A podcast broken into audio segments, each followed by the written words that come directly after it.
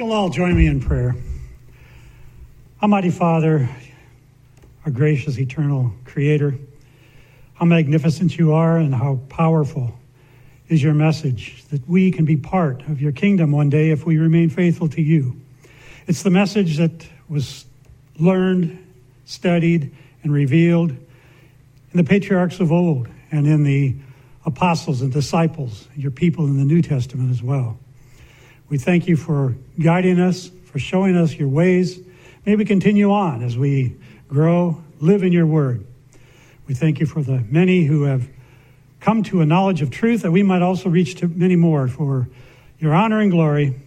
We pray that you'll be with us now in this service and beyond, that we would, from this time, develop a closer relationship with you through what we do here and the praises we sing. And in Yahshua's name we pray. Hallelujah. You may be seated. Well, welcome to all those that we haven't seen for a while, friends and brethren. It's great having you here, and I hope you all feel welcome at Yahweh's Restoration Ministry. You know, when When I was a, a young lad, my uh, father took me out on a fishing boat on that lake you're looking at right there. One early summer morning, the lake was classy, just like it is there. We made a little wake, and we headed toward that big mountain there. And I looked up. We finally ended up at the very base of that mountain. I looked up at that 13,000 foot peak. And I remember the words of the Psalm 8 4 kept going through my head. What is man that you are mindful of him? It was one of the most humbling and awe inspiring events of my life. And I'll never forget it. I felt the majesty of Yahweh, and there I was in total awe in the face of his magnificent creation. When we contemplate the wonders of creation, I mean, really look deep into it, really analyze it, pick it apart, see the different aspects and how they all fit and work together. When we see Yahweh's hand in everything, it just astounds us. And that's what I want to talk about today. Although it's popular for arrogant academics to poo poo the fact that a creator created this universe and them.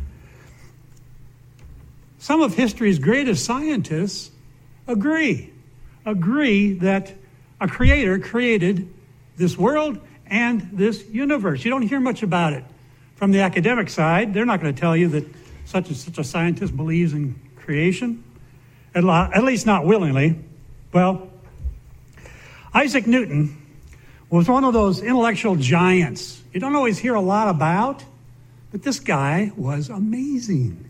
He was amazing. He was an intellectual giant. He's even been called the father of modern science. He was a key figure in the scientific revolution, no less. You remember him, the fellow that was sitting out in the garden and an apple falls from his tree. And from that, he develops the uh, study of gravitational force. The man was nothing short of amazing. He was a genius. He wrote many publications that still hold true today. He was a mathematician, a physicist, a chemist, an astronomer, an author, and yes, even a theologian. He virtually invented the science of physics. He discovered the law of gravitational pull, formulated the basic laws of motion. He was a developer of calculus because geometry and algebra weren't powerful enough to deal with such things as motion and acceleration. He made the first precision telescope, and his mirror lenses are still used today. NASA still uses the mirror optics that he invented. He fine tuned understanding of the nature of white light and refined the knowledge of variable rates of heating and cooling of objects. In his role as a I think it was a director of the British Mint, he created or invented the raised edges on coins to, to uh, stop the counterfeiting that many were doing by shaving off parts of the coin and the edges so they could uh, harvest the uh, silver from it. In addition to his inventive genius, though, Sir Isaac Newton was also a Bible believer who knew the scriptures were Yahweh's very word.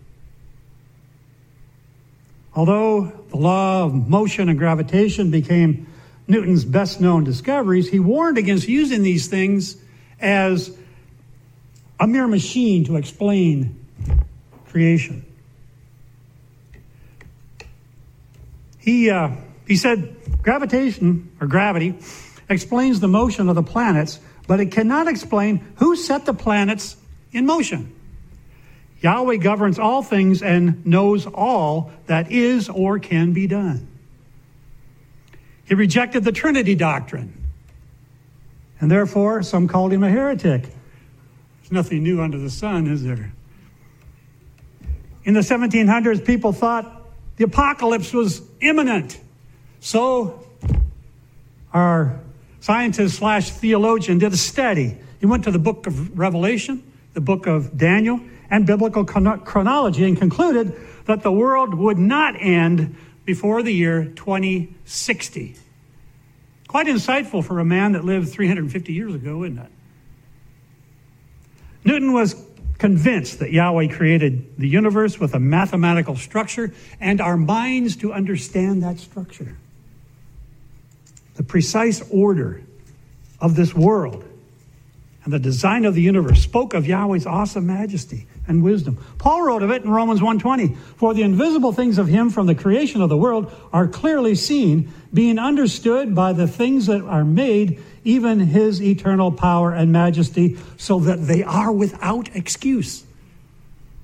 To believe in evolution, you have no excuse because you've really got nothing there.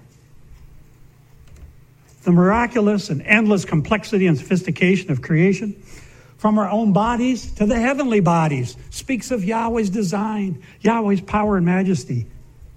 Makes blind chance evolution not only impossible, but totally ludicrous.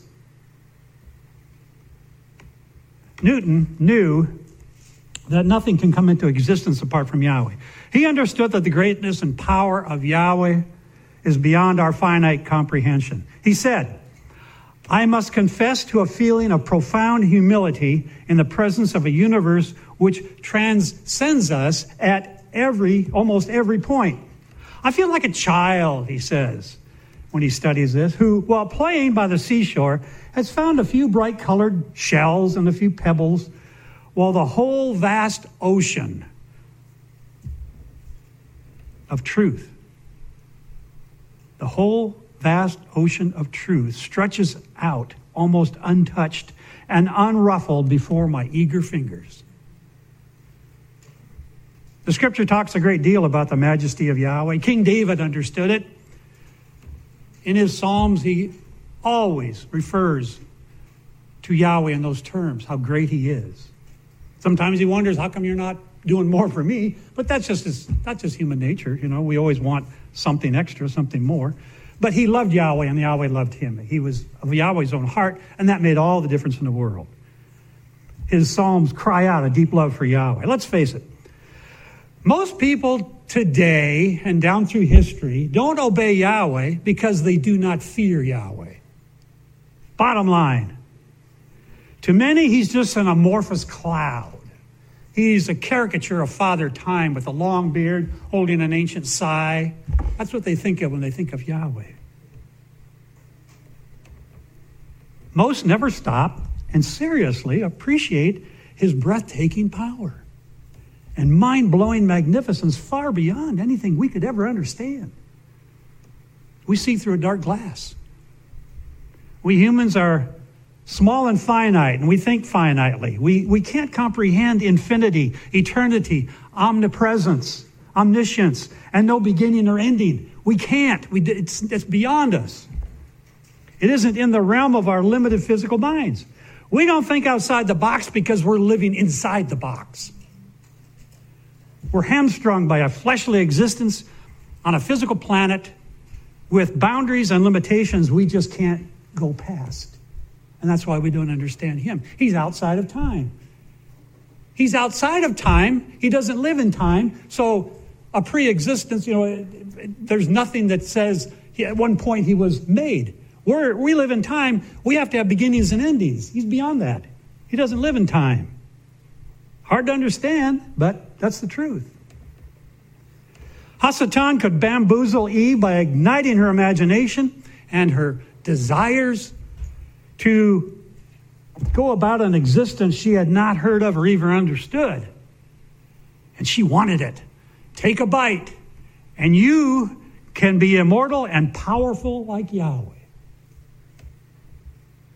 Yahweh gave us limitations, just as we put limitations on a toddler to keep him safe. Can you imagine if we all had the power of Yahweh? Can you imagine? Can you imagine if Satan could replicate? How many would be in his service? How many demons, or whatever you might call them, devils, would be working for him if he could replicate? He can't. Angels can't either. We can. That's an amazing gift he gave us. We can have offspring. We can duplicate ourselves through our offspring. Psalm uh, 33 tells us to fear Yahweh. The earth is full of Yahweh's presence. At the beginning of spiritual growth and life begins with Him. We are less than a molecule, really, in His sight, but in His heart, you as a believer are the cream of the crop. You are the believer are the ultimate of his creation. But sometimes we don't see that. You have far greater and far grander existence in his sight than the biggest star there is. You know, our sun, I, I was amazed at this one time, I was reading about it, and one million Earths can fit in our sun. And the, our sun is just an average star. I mean, there are, there are stars so big, a million suns could fit inside of them. It's just amazing. The universe is created. But we to him is like comparing your child to your car. You know, you might have a passion for your car, maybe you like the vintage or whatever, but nothing. A car can't love you back. You have grand hopes for your child to have a good life, a good future with lots of blessings. Yahweh wants you to have the same thing a perfect eternal life with Him, but it's up to you. It's up to you. It's up to each one of us. Your decision and actions have eternal consequences. Now, today, we're here every Sabbath and feast to worship Yahweh and look at his magnificence and learn more about him. And to learn of the love and passion he has for his people, he showed us the very way to be like him. He did this by sharing his code of ethics, known as his laws. The ethics he lives by. You do the same. You can be like me. This is what I want you to do. He sent his son to show us the way in case we don't quite get it. We can't quite understand it. When he gave his laws at Sinai, Israel didn't get it. Many of them thought it was a chastisement or a penalty of some type or, you know, from a demanding mighty one instead of his priceless gift to them, a code, a track to run on to be like him. If you will worship me. You know, there are avenues to knowing the mind of Yahweh and finding salvation, and He gave them to us. Yahweh gave this awesome gift because He wanted Israel in His kingdom family one day. He wanted all of us to be in that kingdom family. He said He wishes no one could not be saved. He wants everybody to be saved. I once heard a radio minister expounding on living righteously and then, ever so quickly, as they all do, he gave a, a disclaimer. He says something like this quote, Now, this is not to say that how you live determines whether you will get to heaven, but living sinfully will earn you a ticket to hell. Think about that. Okay, so living righteously doesn't matter, but living wrongly really matters. doesn't it amount to the same thing? Doesn't it? No matter how you slice it, he wants you to live righteously for salvation. There's no in between. There's no Laodicean attitude in that. You can't be lukewarm. Obedience has nothing to do with salvation. That's the message hammered over and over and over again from pulpits across this land, actually around the world. We hear it all the time. The upshot, aside from being totally wrong, is that lawless teachings produce a lawless individual and a lawless culture. Cause and effect. Trashy movies and videos lead to illicit behavior in the culture. Cause and effect, especially among the youth. No genius needed here. No Isaac Newton required to figure that one out. Just observe and see what happens. People copy people, copy what they do. People are doing something wrong, that eventually kind of bleeds into the rest of society. Movie stars and rock stars start a fashion trend that rockets through the culture, and pretty soon everybody starts dressing like that. That's the way it goes, cause and effect. Yahshua, among so many other things, was a channel for his father's teachings. He said plainly and clearly, My doctrine is not mine, but his that sent me. Oh, he came to change everything. His father's old hated laws, he's going to throw them out. That's what they say. They just said, My doctrine isn't mine, it's, it's his who sent me. So he came to set an example, not a different teaching that changes all the rules. Matthew 19, 16, behold, one came and said unto him, Good master, what good thing shall I do that I may have eternal life? And he said, why are you calling me good? There's none good but one, that is Elohim. But if you will enter into life, very simple words, three words, keep the commandments. 99% of today's preachers will never quote or even whisper that verse, not even in private. They become catatonic in light of that verse. They fall out of their pulpits by that verse to say we must obey the one we worship. You know, take a pagan. Any, any era, take a pagan. What do they do? They do what their deity wants them to do, right? No, no problem. They don't have problems seeing that. But for some reason, churchianity has a problem with obeying the one they worship. It's all rebellion. That's all it is. People don't obey the scriptures because they don't fear Yahweh. It's as simple as that. Simple as that. It all boils down to a high regard for self and a low regard for Yahweh. Uh, Proverbs 1 7 says, The fear of Yahweh is the beginning of knowledge, but fools despise wisdom and instruction. There it is, there's the definition. All you need is to see Yahweh's power operating in your life, to know that He is there and that He lives. I'm sure we've all had the experiences. Man, Yahweh had to have been there to stop my, that accident I was about to have. He had to be in control.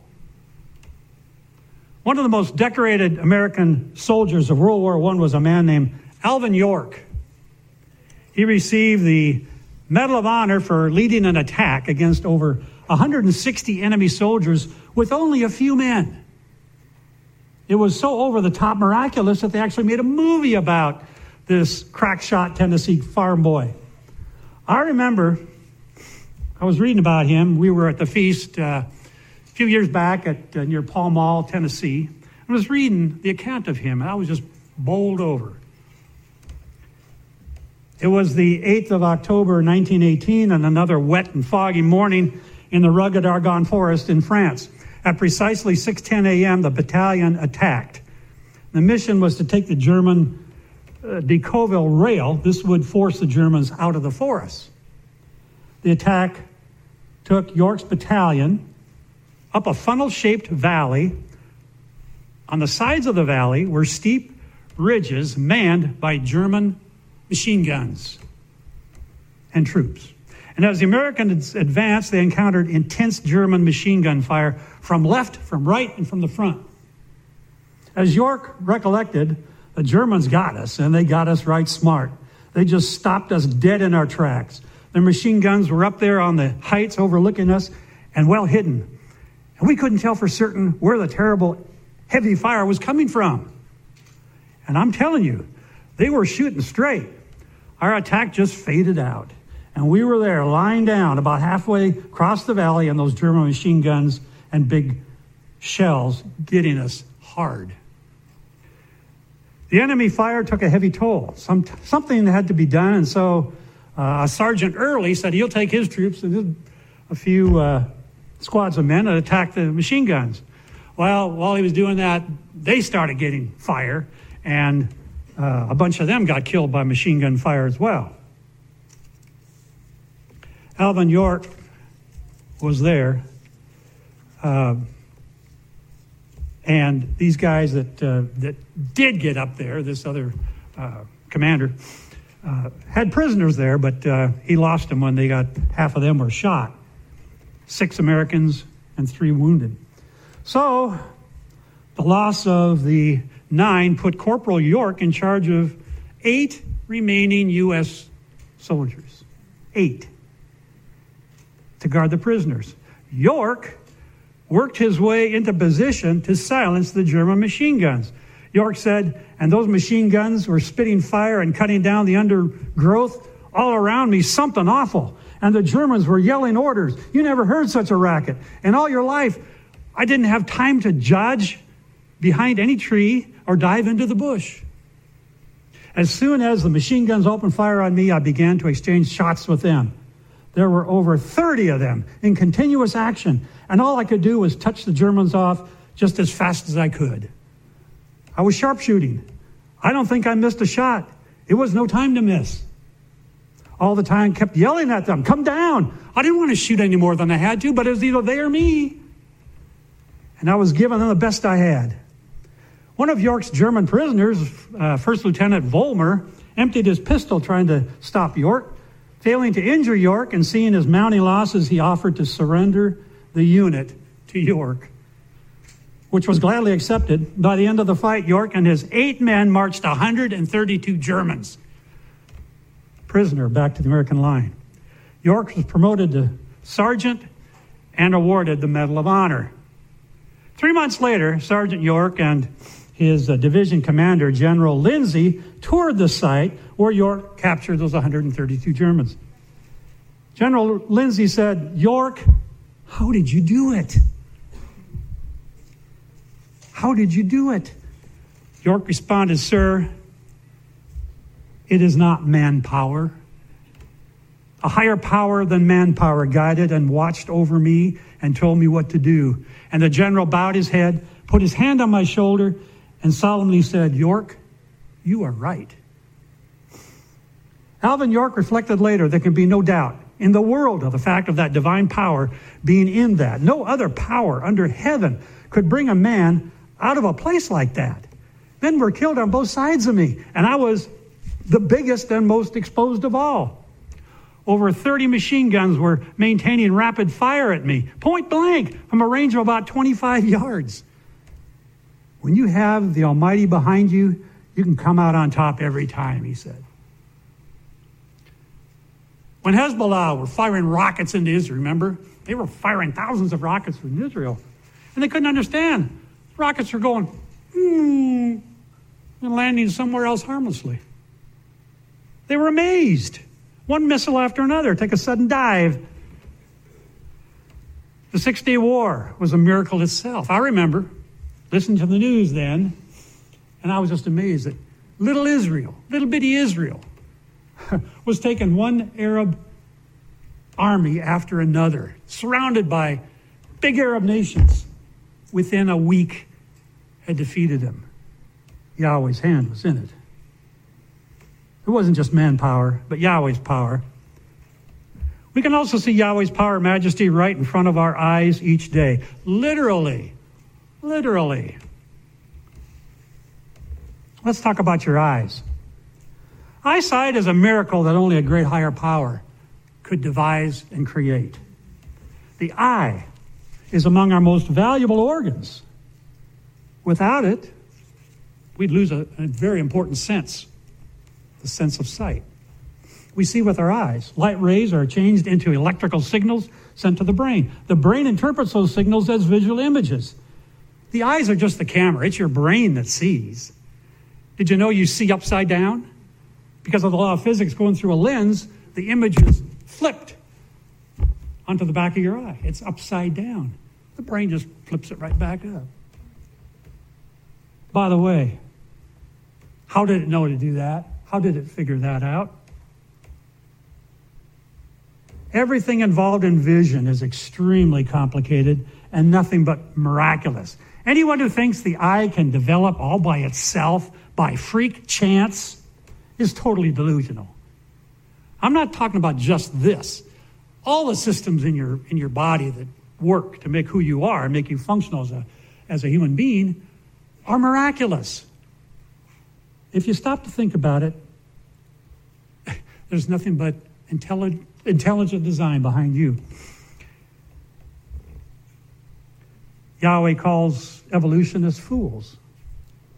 Thinking they are wise, they become fools, he says in Romans 1:22. Have you ever thought about the staggering miracle of being able to see, let alone all those other amazingly complicated and coordinated ways our bodies function?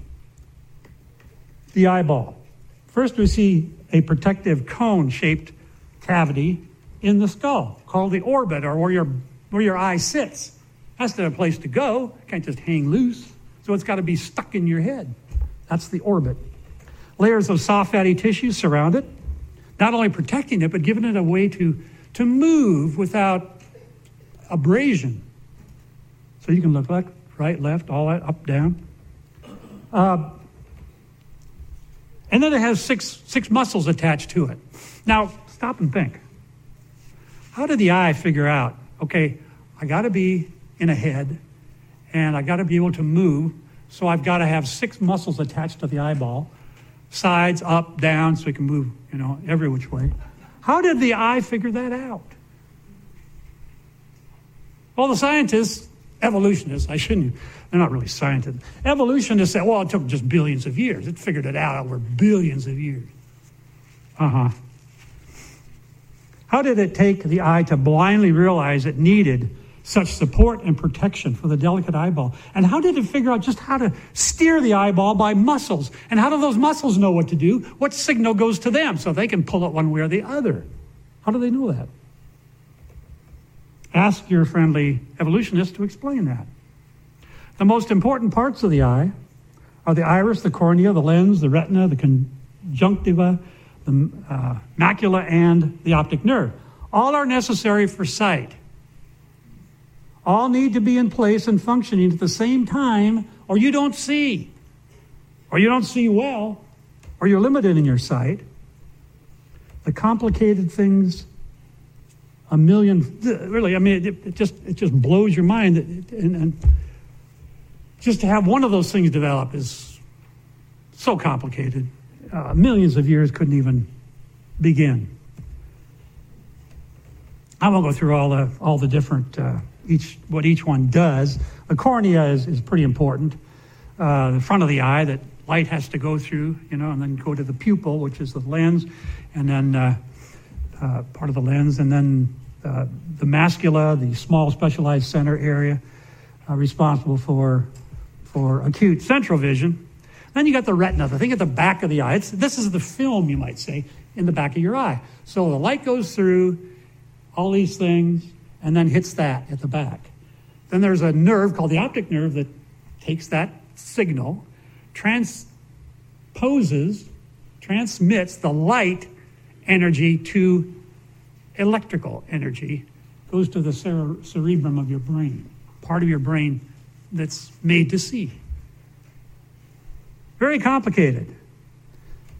Then you got the vitreous, the transparent, colorless uh, stuff like gelatin that fills your rear two thirds of your eyeball between the lens and the retina. Question After looking at the eye, how it's made and it functions, how did blind chance make it all come together to make vision? And how long would that take? And how did it know that each part would be needed and how it was being needed and how to design that part that's needed and how did it understand the sciences that make it happen? A plan that had to be in place beforehand, a goal, and that requires intelligence and requires a mind, not nothing. It's totally ridiculous to think nothing created everything. Otherwise, nothing would happen. Left to themselves, things deteriorate or become piles of rubble. It's like piles of junk don't turn into a Boeing 747 Dreamliner, and I don't care if you have a trillion years to sit there and watch it. Ain't going to happen. Living organisms don't advance into more complex ones over time, they just die. Intelligent design.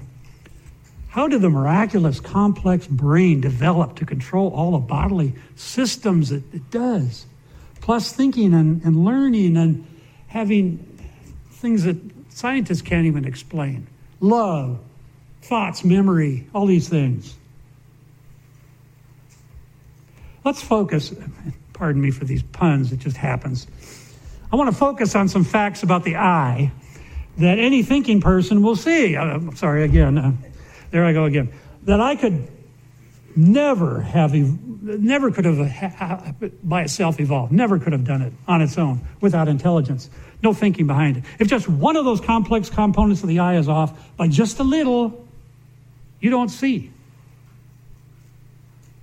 eye somehow had to realize that the lens needed to thicken when looking at something close because the light waves, I guess, are stronger that way, which it was doing. Uh, I'm sorry, but while eye was doing its, its trial and error, the human who was not equipped to focus close couldn't see that cliff very well and steps right over it, falls, and dies end of the human race. Same result with a blood clotting mechanism. You know, the Bible says you circumcise a child at eight days old. They found that vitamin C kicks, vitamin K kicks in at that point. Yeah, we designed it that way so that you won't bleed to death. You can't clot blood without a certain chemical.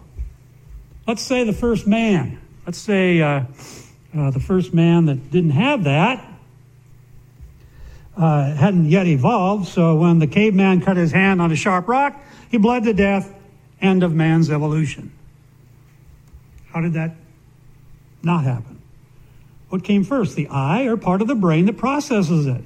You can't have one or the other. They both have to be together. it can't evolve piecemeal. It has to evolve or come together, I should say, be created at one time. How come our eyeballs always stay pumped up and, and never go flat? How, how did the eye figure that out? That, that, that gel that makes your eyeball round. How did it know that that you know had to be constantly replaced as it dried out or leaked or whatever? That fluid had to fill the eye, or you don't see. You don't even have an eye.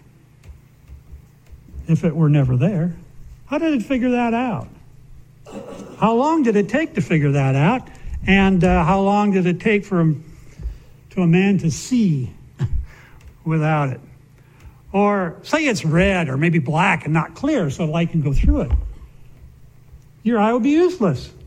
What blind chance figured that detail out? What brainless unintelligence realized that if that fluid is not replaced and maintained at the right pressure, that we would all be blind? and what controls that pressure and keeps it right? I could ask the same question for the thousands of systems in the human body. When you talk about evolution, they ignore all the details. They ignore all of that. They want to talk about the big things, like uh, um, the Grand Canyon. That's an, that's an interesting study in itself. Someday we'll get into that. But uh, you know, they, they say, well, it, you know, you don't see uh, fossil, old fossils with new animals um, together. They're all, well, that's not, you know, those old fossils we're seeing today at the bottom of the ocean, too. Didn't know they even existed. Coelacanth, remember that fish the guy caught in Australia? That is a prehistoric fish. How could he, how could he, where did that come from? Huh? It was there, but they built a whole science on it. Things like that. Anyway, uh, when, you, when you talk evolution, you're talking about blind development. The right hand not knowing what the left hand is doing. Developed by influences acting on it, the, the evolutionist says. Well, what about the body's blood pressure when it increases to the danger point, as our caveman is doing cardio? What happens when his blood pressure goes through the roof and all those small blood vessels explode in his body and he dies because there's nothing to regulate that? He should have thought of that, I guess. Why doesn't high blood pressure reach the danger point and blow out? Because Yahweh put regula- regulators in it. So, how the body knows how to do that before the high blood pressure uh, killed it off. Whoops, too late. The questions are endless and impossible for the evolutionist to answer. He does not have a solution because he doesn't consider the details, the impossible details. He's out here in the stratosphere somewhere talking about space aliens or something creating life on Earth or big soups of organic stuff creating a living cell, another impossibility. Well, it's amazing that the eye thought of all these things before it started operating. Good work, eye. Your ignorance is just amazing. That we have real time processing of what we see. If we didn't, we didn't, we'd be in trouble. It'd be like the, the, the batter up there and the pitcher throwing the ball. And by the time he realizes the, the ball is coming, it's already in the catcher's glove. Real time processing. We couldn't drive a car. We'd have all those, those near misses would all be accidents because we couldn't respond in time. All of that is part of the brain, part of the scene, part of the vision process. Split second reaction times. We see shapes and colors, light and dark, by means of light impulses detected by what's called rods and cones. Rods for light, cones for color. And what did the eye decide? Why did it decide color is better than black and white? Why did, he, why did it decide that? What brainless conception worked there? Two days working together in one image, I should say two eyes working together, um, give us depth of field, give us 3D. You know, if you, if you shut one eye, you're seeing kind of flat. Open both eyes, you see dimension. You see 3D. Why don't we have one eye like a cyclops? Why don't we have a thousand eyes like a fly? Why two eyes? Can you imagine the problems? How about buying eyeglasses for a thousand eyes? Crazy. Medical costs are high enough. But the eye is protected, you know, by eyelids, by eyelashes, um, lacrimal glands that produce tears, and eyebrows. Someone thought of it. Guess who? More questions the evolutionists can't answer. In the evolution of the eye, how did the optic nerve know to send its vision impulses to the brain and to a specific part of the brain? How did it know that? Why not to the ears or to the heart? Why send them at all? How did it know? By sending it to a certain part of the brain, you could see. How did the cerebrum vision center of the brain even know what to do with them? These signals are coming in. What do I do? What do I do? I can't, I can't do, I don't know what to do with them. And the evolution of the eye, how long did it take before it became a functional organ? In other words, how long was the eye useless as it was developing? And what happened to the person whose eyes were developing and they got blind.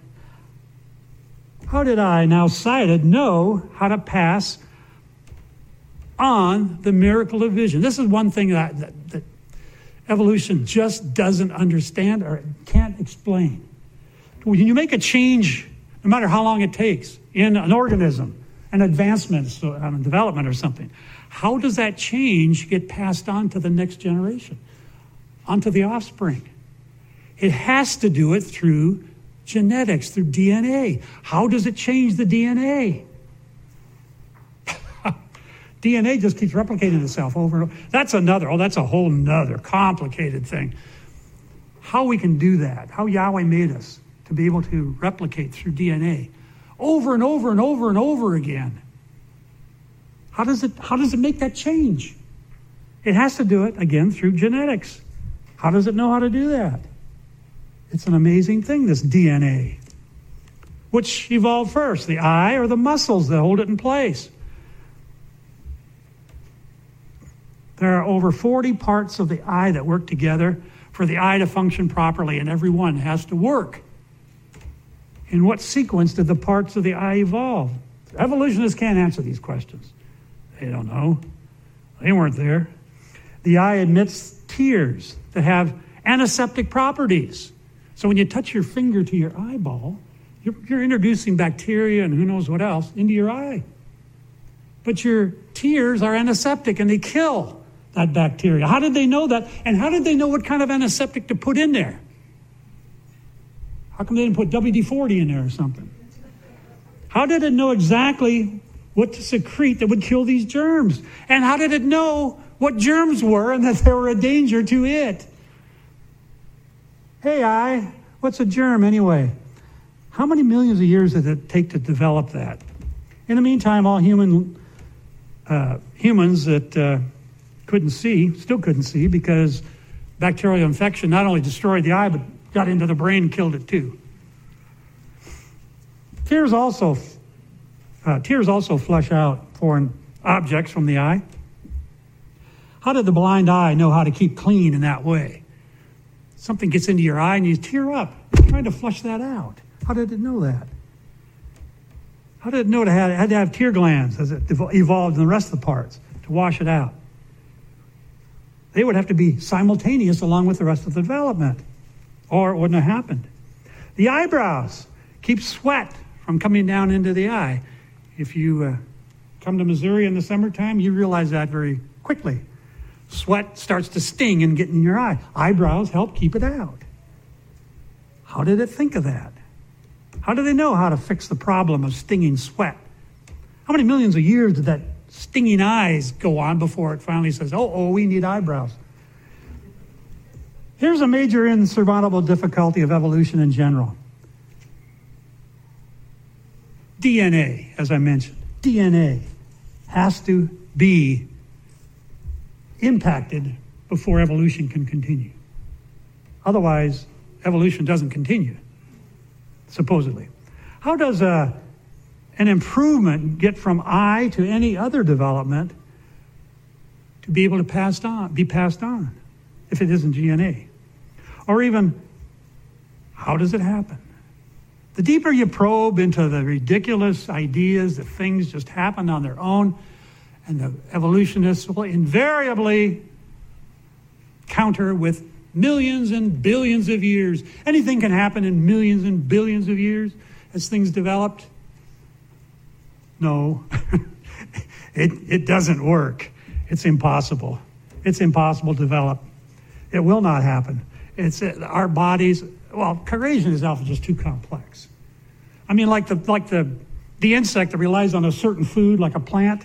Those two have to quote evolve together, or the insect dies. How did that happen? You just wait around. Well, I'm sure getting hungry. I got to wait for that plant to evolve, and then I can go ahead and have lunch. How did that happen? The enlightened person with his eyes wide open knows better. Psalm 145 3 Great is Yahweh and greatly to be praised, and his greatness is unsearchable. You cannot understand Yahweh. We're too limited. We have insights. He gives us a little bit of, you know, a little bit of perception now and then but we don't understand him at all.